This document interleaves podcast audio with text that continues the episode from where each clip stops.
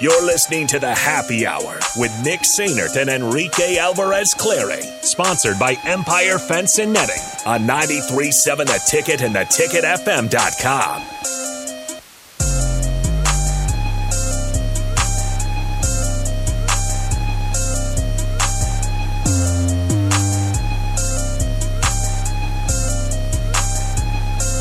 Welcome into the Happy Hour, 93.7 The Ticket, theticketfm.com.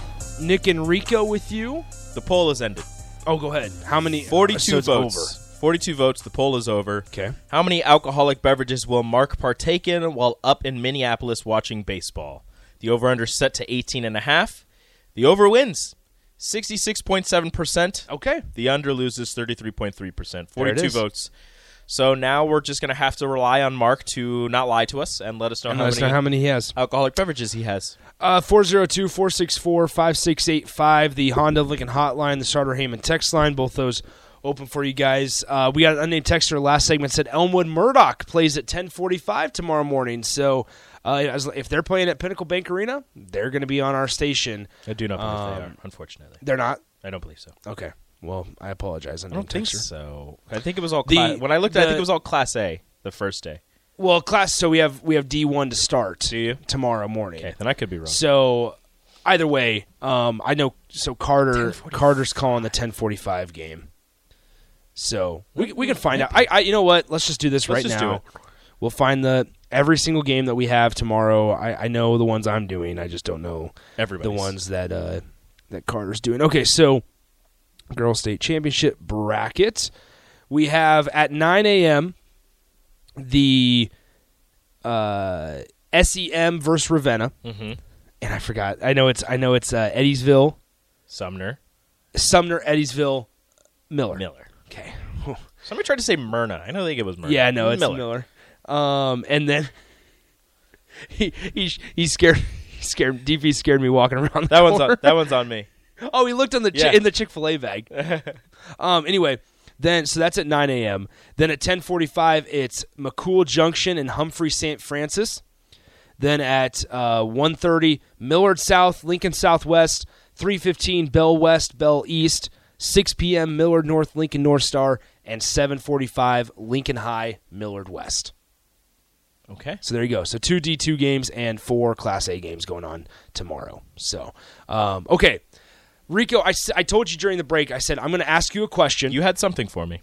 And I want to get your raw reaction here on this. How this game tonight between Nebraska and Michigan State tips off at 8 p.m. on Big Ten Network. Mm-hmm. It's big. Yes. Right? Nebraska has a chance to finish the season go into their final game 16-14, their final game going on later this weekend against Iowa on the road, which will assure them of a above 500 finish in a season, which is crazy. And possibly a 500 finish in conference. Yes.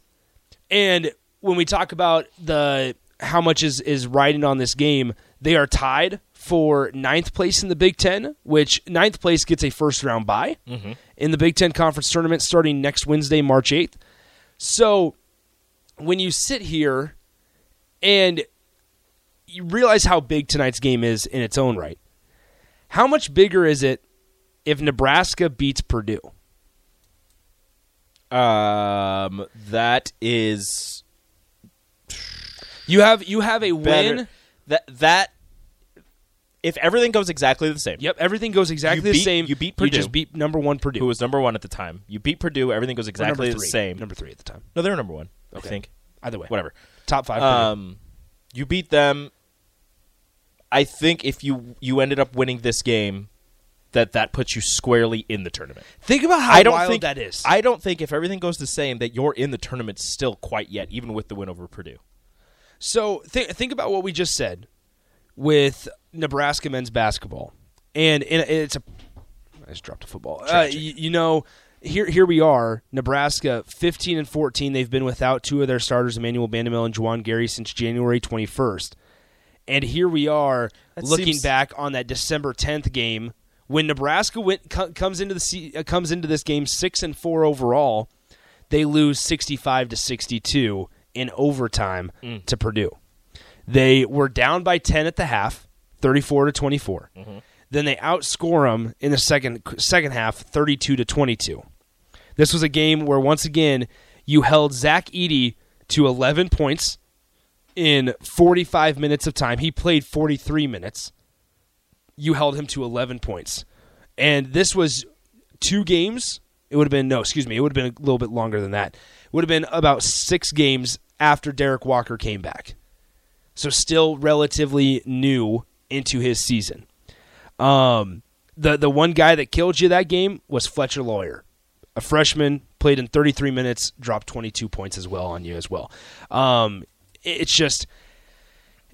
don't want to look back and kind of dwell on some losses, but man, that would have been a big one. It would have been a huge one, and you have no idea what that does to skyrocket you in your program later on in the season. But if we are, and that's if we're playing everything out the same way as it has unfolded, yeah, you get blown up by Kansas State the next game. Here's the thing. Nebraska is 16-13 right now. Again, if you get that win and everything goes exactly the same, you're still not in the tournament. You're 16-13 and you're 9-9 in the conference. 9-9 right now in the conference puts you in sole possession of ninth place. That would be nice. It's insane to think about just the difference, especially when we talk about and we look at the Big Ten and under, you know, in recent years they've been a league that's gotten a decent number of teams to the Big Ten tournament every season. They're talking it'll be another year where seven or possibly eight teams get into the tournament. Here we are, and Nebraska would be right on the fringe to where if they do something special in the Big Ten tournament, they're not out of it. No, they're squarely. It's I wouldn't say squarely, but it's weird to think that this late in the season that Nebraska can play their way into an NCAA tournament appearance. Well, they can play their way. Well, I'm okay with an NIT. Well, yeah, no, okay. So in NIT, you win this one, you lose to Iowa, you win one game in the Big Ten tournament, you're in the NIT. You may not host a game, but you're in the NIT. Because at that moment, you win tonight 16-14, you win one in the NIT, that's 17-14, you lose against Iowa, and you lose one in the NIT. So you're 17-16. Mm-hmm. Yeah, 17-16. You would be 9-11 in the conference if you win tonight, lose to Iowa. You'd be 9-11 in the conference, which would be around ninth place. Here's what's interesting to think about is if Nebraska. Now I don't know. I mean, we can play this game here to where like Wisconsin and Penn State. So who does Wisconsin have? Wisconsin on Thursday. Good news for Husker fans, has Purdue. All right. So I think it would be good news because that allows Nebraska to jump Wisconsin. If they lose, which I would be pretty certain that they would lose. Did you want Penn State? Penn State. They go to Northwestern. And then Maryland at home. Yes. Then it's another team. Or excuse me, then Michigan State would be the next team in line. Obviously, Nebraska can gain a game on them, and then they have Ohio State, which is a nice little soft two game. Yeah, they should win that game. So here's the thing. Here's what's crazy though. Nebraska, huge opportunity lies ahead. They're 11-3 at home this season. They, like we said, they've won four straight, the longest streak of any in the Big Ten. Which you could have paid me or you could have bet me millions at the beginning of the season that I was going to say that, and I would have said, you're crazy. Does Nebraska ever have the longest winning streak in the Big Ten in conference? There's a chance they have five straight tonight. My answer would always be no. There's a chance that Nebraska wins their fifth straight game this evening without two of their starters. Let's go to the Honda Lincoln Hotline, 402-464-5685, the Honda Lincoln Hotline, the Sartre Heyman text line. Let's go to Don. Don, what's up, man? Happy Tuesday. Happy Tuesday, guys. And I guess I reflect on it this way. If we would have won that Purdue game, would we have been as strong, as grinding, as tough of a team now? Though, if you think about it, if we would have won, I think because we had such a narrow loss, those guys just knew that they were so close and kept grinding, and that's what got them to this point now. That's where I'm throwing at. Yeah, Don, appreciate the phone call. That's really fascinating because Now I would argue that, I mean, think about what we were saying at the beginning of this season was this is a team they don't have a guy that's going to go out and drop 30 points a game per night, mm-hmm. and they also don't have a guy that you need, or they're not a team that you need a guy to drop 30 points to stay competitive in the game. You've got a bunch of guys who can do a bunch of things. Yeah, and you. Nebraska struggled at the start of the year. They had to force Blaze Cada to go out there probably earlier and sooner than they would have initially dreamed about. Mm-hmm. And Derek Walker comes back. It took him a moment to get back into sync, and then he has a couple big games and just really good. There's no other way to categorize it other than just really good Derek Walker type of games where he facilitates the basketball really well. He does those nitty-gritty kind of things that it's easy to cheer for. Mm-hmm. Now, what I will say, Don, I'm not so sure that the Purdue loss was the reason that this team has kind of responded in the way they have. I would say the injuries. I mean, because that's where if you're playing out everything, and once again, we don't want to dwell on it, I guess, but and maybe that was my fault for bringing up the question. Yeah, but you're fine. Here we are saying, at the end of the season, we're going to look back at this thing and say, man, Sam Hoiberg really stepped up. Like, holy cow, nobody saw that coming. Keisei Tominaga has grown a ton over the course of the year. You've seen K-State's progress from last year to this season, but also just from January 21st when those guys went down. He played 11 minutes in that loss against Michigan State, and that blowout loss on the road against Michigan State. It was now, what are we saying tonight? He's averaged over 21 per game in the last 6 games for Nebraska, and we're all out there going, yeah, let's hope K-State plays 25 minutes tonight because, man, it's electric when he's on the floor. Let's hope he doesn't get face-carded so we can actually get some cheering in when he hits a three and he's actually able to get open and not have to fight through a million people just to touch the ball. But like you said, the injuries to Juwan and Emmanuel are the reason that this team stepped up. I don't disagree with Don that I who's to say if they win that game, if they end up being what they were, but I agree with you saying, the injuries are what forced this team to step up. They forced Casey into a starting role, which at the time he was coming off the bench and he was doing pretty well.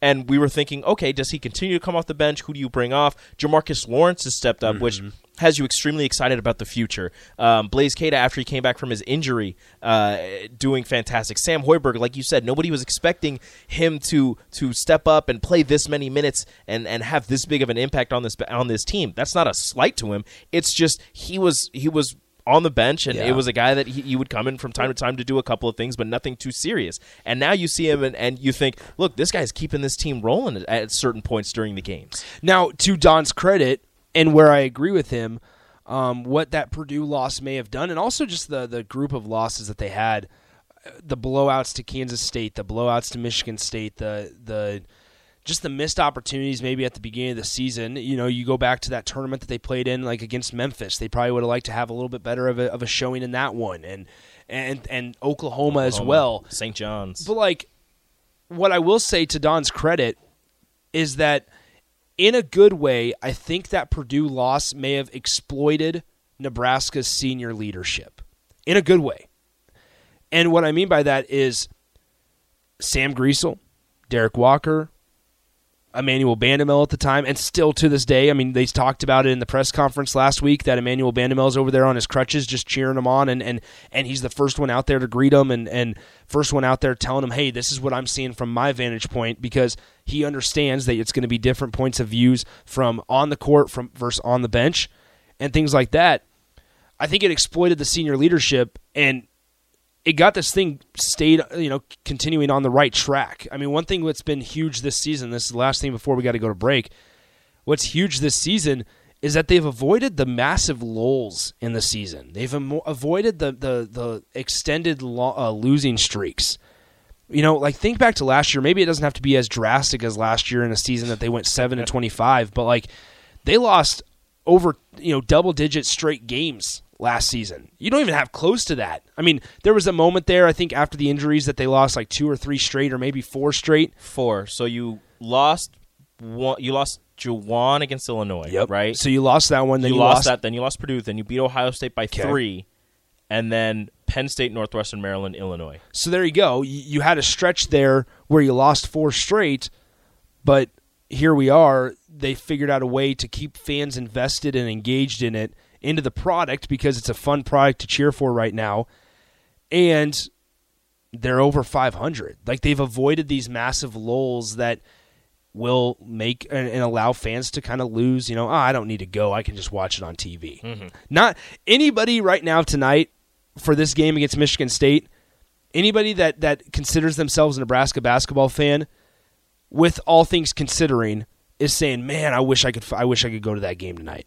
Nobody's saying, I don't need to go. I can just watch it on TV. Now you're struggling to find a ticket. Yeah. So it's exciting times in Husker Hoops. We got a question on the text line that maybe Rico can we'll get to it on the other side, talk to on the other side about the Big Ten tournament. I will say this. Unnamed texter talking about the Big Ten tournament and making the Big Ten quarters or semis. I think even if they don't win the next two, if they go 1-1 or God forbid 0-2, I still think that there's a chance based on how this team is playing and based on what they do well. Let's take a break. When we come back, it'll be Rico and Austin for the crossover. And then tomorrow I will talk to you guys at 9 a.m. from Pinnacle Bank Arena, but I got to dip out since it's Tuesday. We'll talk to you guys later. We'll be right back on the Happy Hour. Download our app by searching 93.7 The Ticket in your app store to stay in touch and listen all day long wherever you are. More of the Happy Hour is next on 93.7 The Ticket and theticketfm.com.